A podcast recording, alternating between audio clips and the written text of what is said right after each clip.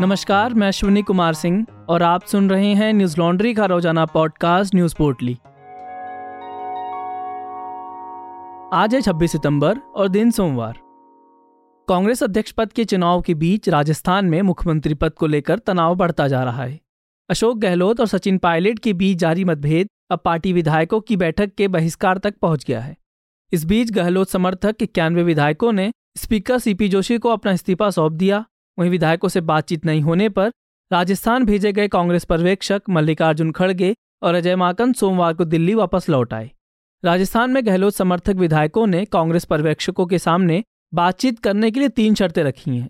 उनकी पहली मांग है कि साल 2020 में बगावत के खिलाफ सरकार को बचाने वाले 102 विधायकों में से किसी को मुख्यमंत्री बनाया जाए। दूसरा, CM का नाम तब घोषित हो जब कांग्रेस अध्यक्ष पद का चुनाव हो जाए। और तीसरा, जो भी नया मुख्यमंत्री हो वह गहलोत की पसंद का ही हो। इस पर अजय माकन ने कहा कि विधायक दल की बैठक में विधायकों का नहीं आना अनुशासनहीनता है।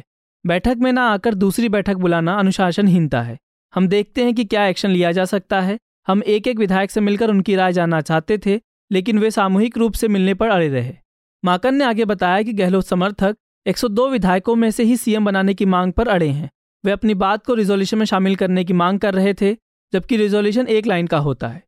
उन्होंने कांग्रेस अध्यक्ष के चुनाव तक CM पद को लेकर कोई चर्चा नहीं कराने की मांग रखी। यह संभव नहीं है क्योंकि यह हितों के टकराव का मामला है। मीडिया रिपोर्ट्स के मुताबिक फिलहाल पूरे मामले में सचिन पायलट ने चुप्पी साधी हुई है। उन्होंने कहा कि वे अभी दिल्ली नहीं जा रहे हैं। कांग्रेस हाईकमान के फैसले के बाद ही वह अपना फैसला करेंगे। इस बीच राजस्थान संकट को सुलझाने के लिए कांग्रेस आलाकमान ने कमलनाथ को दिल्ली बुलाया है। कांग्रेस में जारी खींचतान पर राजस्थान BJP के अध्यक्ष सतीश पुनिया ने एक ट्वीट में कहा, कांग्रेस के सियासी पाखंड से प्रदेश का विकास ठप हुआ है। इस ठगी का जवाब 2023 में राजस्थान की जनता देगी। बता दें कि गहलोत कांग्रेस अध्यक्ष पद का चुनाव लड़ने जा रहे हैं। ऐसे में इस बात पर विवाद जारी है कि गहलोत के बाद राजस्थान में मुख्यमंत्री पद किसको सौंपा जाएगा। अफगानिस्तान में तालिबान के सत्ता में आने के बाद वहां फंसे भारतीयों को वापस लाया जा रहा है। रविवार को एक विशेष विमान से 55 अफगानी सिखों को भारत लाया गया, जिसमें 38 वयस्क, 14 बच्चे और 3 नवजात शामिल हैं। भारत आए लोगों का कहना है कि अफगानिस्तान में अल्पसंख्यकों के साथ बहुत बुरा बर्ताव किया जा रहा है, उन्हें बंदी बनाकर रखा जाता है। अमर उजाला की खबर के अनुसार एक अफगान सिख बलजीत सिंह ने कहा, अफगानिस्तान में स्थिति बहुत खराब है, जबरदस्ती जेलों में डाला जा रहा है। हमारे बालों को काटा गया, मैं भारत वापस आकर बहुत खुश हूँ। अफगानिस्तान से भारत आए सुखवीर सिंह ने कहा कि वहाँ अब भी हमारे कई परिवार छूट गए हैं।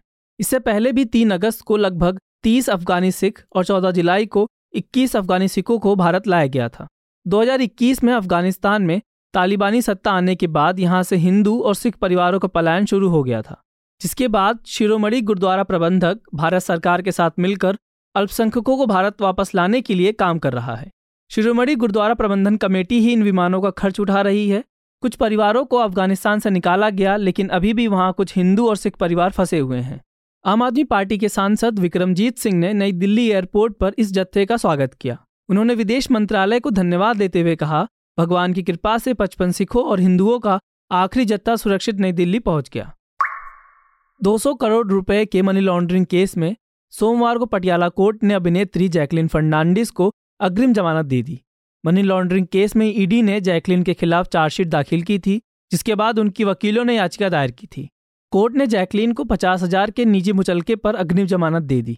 इस केस की अगली सुनवाई 22 अक्टूबर को होगी। बता दें, इस मामले में दिल्ली पुलिस की आर्थिक अपराध शाखा ने जैकलीन से 15 घंटों की पूछताछ की थी।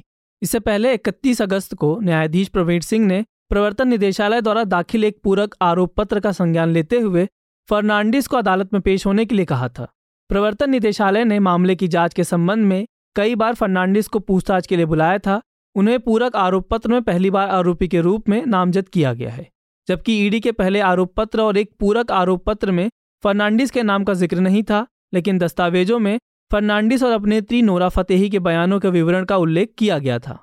ED के मुताबिक फर्नांडिस और फतेही को चंद्रशेखर की तरफ से लग्जरी कारें और अन्य महंगे उपहार मिले थे, जिसके सिलसिले में उनसे पूछताछ की गई। ED ने कहा कि फर्नांडिस के बयान 30 अगस्त और 20 अक्टूबर 2021 को दर्ज किए गए थे, जिसमें उन्होंने चंद्रशेखर से उपहार प्राप्त करने की बात स्वीकार की थी। एजेंसी के अनुसार फतेही का बयान 13 सितंबर और 14 अक्टूबर 2021 को दर्ज किया था। पुलिस के मुताबिक पिंकी ईरानी ने जैकलीन की सुकेश से मुलाकात करवाई थी। पिंकी सुकेश की दोस्त हैं। पूछताछ में पिंकी ने बताया कि जैकलीन को पता था कि सुकेश 200 करोड़ रुपए के मनी लॉन्ड्रिंग केस में तिहाड़ जेल में बंद है। उसके बावजूद जैकलीन ने सुकेश से अपने रिश्ते कायम रखे। हालांकि जैकलीन ने अपना पक्ष रखते हुए कहा कि उन्हें इस मामले की कोई जानकारी नहीं थी। बता दें, इस पूरे मामले में ईडी ने सुकेश, चंद्रशेखर और उनकी पत्नी मारिया पॉल और 6 अन्य लोगों के खिलाफ चार्जशीट दाखिल की है। रविवार रात को हिमाचल प्रदेश के कुल्लू जिले में एक सड़क हादसा हो गया। इस हादसे में ट्रैवलर टेम्पो के खाई में गिरने से 7 पर्यटकों की मौत हो गई, वहीं 10 लोग घायल हो गए। यह हादसा बंजार विधानसभा क्षेत्र के घियागी में हाईवे नंबर 305 पर जलोड़ा के पास हुआ। सभी घायलों को कुल्लू के जोनल अस्पताल में भर्ती किया गया है। कुल्लू के एसपी गुरदेव सिंह ने मीडिया से बातचीत करते हुए कहा, कुल्लू के बंजार घाटी के घियागी इलाके में रविवार रात 8:30 बजे एक पर्यटक वाहन के चट्टान से गिर जाने पर 7 लोगों की मौत हो गई, वहीं 10 लोग घायल हो गए। 5 घायलों को जोनल अस्पताल कुल्लू में रेफर किया गया है, वहीं 5 घायलों का बंजार में एक अस्पताल में इलाज हो रहा है। इस पूरी घटना पर पीएम मोदी ने ट्वीट कर दुख जताया। उन्होंने कहा, हिमाचल प्रदेश के कुल्लू में टूरिस्ट वाहन की खाई में गिरने की घटना अत्यंत दुखदायी है। इस दुर्घटना में जिन्होंने अपनों को खोया है, उनके परिजनों के प्रति मैं गहरी संवेदना प्रकट करता हूं। इसके साथ ही घायलों की हर संभव मदद की जा रही है, उनके शीघ्र स्वस्थ होने की कामना करता हूं। वहीं हिमाचल प्रदेश के मुख्यमंत्री जयराम ठाकुर ने भी इस मामले का संज्ञान लेते हुए ट्वीट किया। उन्होंने लिखा कि जिला कुल्लू में हुए दर्दनाक हादसे में 7 लोगों की मृत्यु खबर सुनकर बहुत दुखी हूं। ईश्वर दिवंगत आत्माओं को शांति व शोकग्रस्त परिवारजनों को संबल प्रदान करे। घायलों को स्वास्थ्य लाभ शीघ्र प्राप्त हो, ईश्वर से ऐसी प्रार्थना करता हूं। रविवार को भारत के विदेश मंत्री एस जयशंकर ने भारत की पक्षपातपूर्ण कवरेज करने पर अमेरिकी मीडिया पर सख्त टिप्पणी की।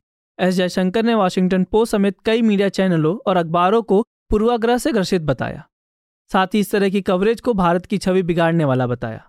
विदेश मंत्री एस जयशंकर ने रविवार को एक सभा में कहा, मैं मीडिया को देखता हूं, आपको पता है कि कुछ अखबार हैं जिन्हें आप जानते हैं वास्तव में वे क्या लिखने जा रहे हैं, जिसमें इस शहर का एक समाचार पत्र भी शामिल है। इस दौरान जयशंकर ने कई मुद्दों पर बात कर भारत का पक्ष सामने रखा। उन्होंने भारत विरोधी गतिविधियों में इजाफा होने और उस पर विदेशी मीडिया की कवरेज पर तीखी प्रतिक्रिया देते हुए बयान दिया। उन्होंने कहा, मेरा मानना है कि वे पूर्वाग्रह से ग्रसित हैं, वास्तव में ऐसी कोशिशें हैं। देखिए, जितना ज़्यादा भारत अपने रास्ते पर जाता है और जिन लोगों को लगता है कि वे भारत के संरक्षक हैं और इसे आकार देने वाले थे, वे वास्तव में अपनी जमीन ज़्यादा खो देते हैं। इसमें से कुछ विवादित चेहरे बाहर आ रहे हैं।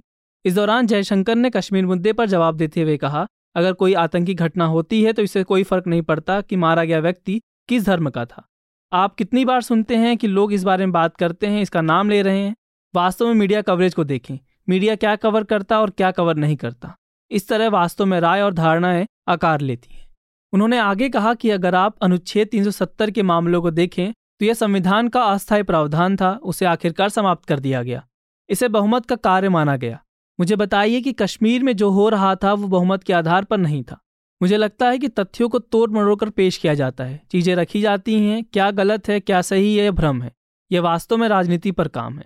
बता दें कि संयुक्त राष्ट्र महासभा के 77वें सत्र में शामिल होने के लिए एस जयशंकर अमेरिका गए हैं, जहां उन्होंने शनिवार को संयुक्त राष्ट्र को संबोधित किया। न्यूज लॉन्ड्री 100% विज्ञापन मुक्त मीडिया प्लेटफॉर्म है, जिसका मतलब है हम किसी भी राजनीतिक पार्टी या कॉरपोरेशन से कोई विज्ञापन नहीं लेते। अगर आपको लगता है कि न्यूज लॉन्ड्री का प्रयास सही दिशा में है और मीडिया पूरी तरह से विज्ञापनदाताओं के दबाव से आज़ाद रहे तो न्यूज लॉन्ड्री को सब्सक्राइब करें और गर्व से कहें, मेरे खर्च पे आज़ाद हैं खबरें। आज की पोटली में बस इतना ही। कल लौटेंगे खबरों की नई पोटली के साथ। नमस्कार।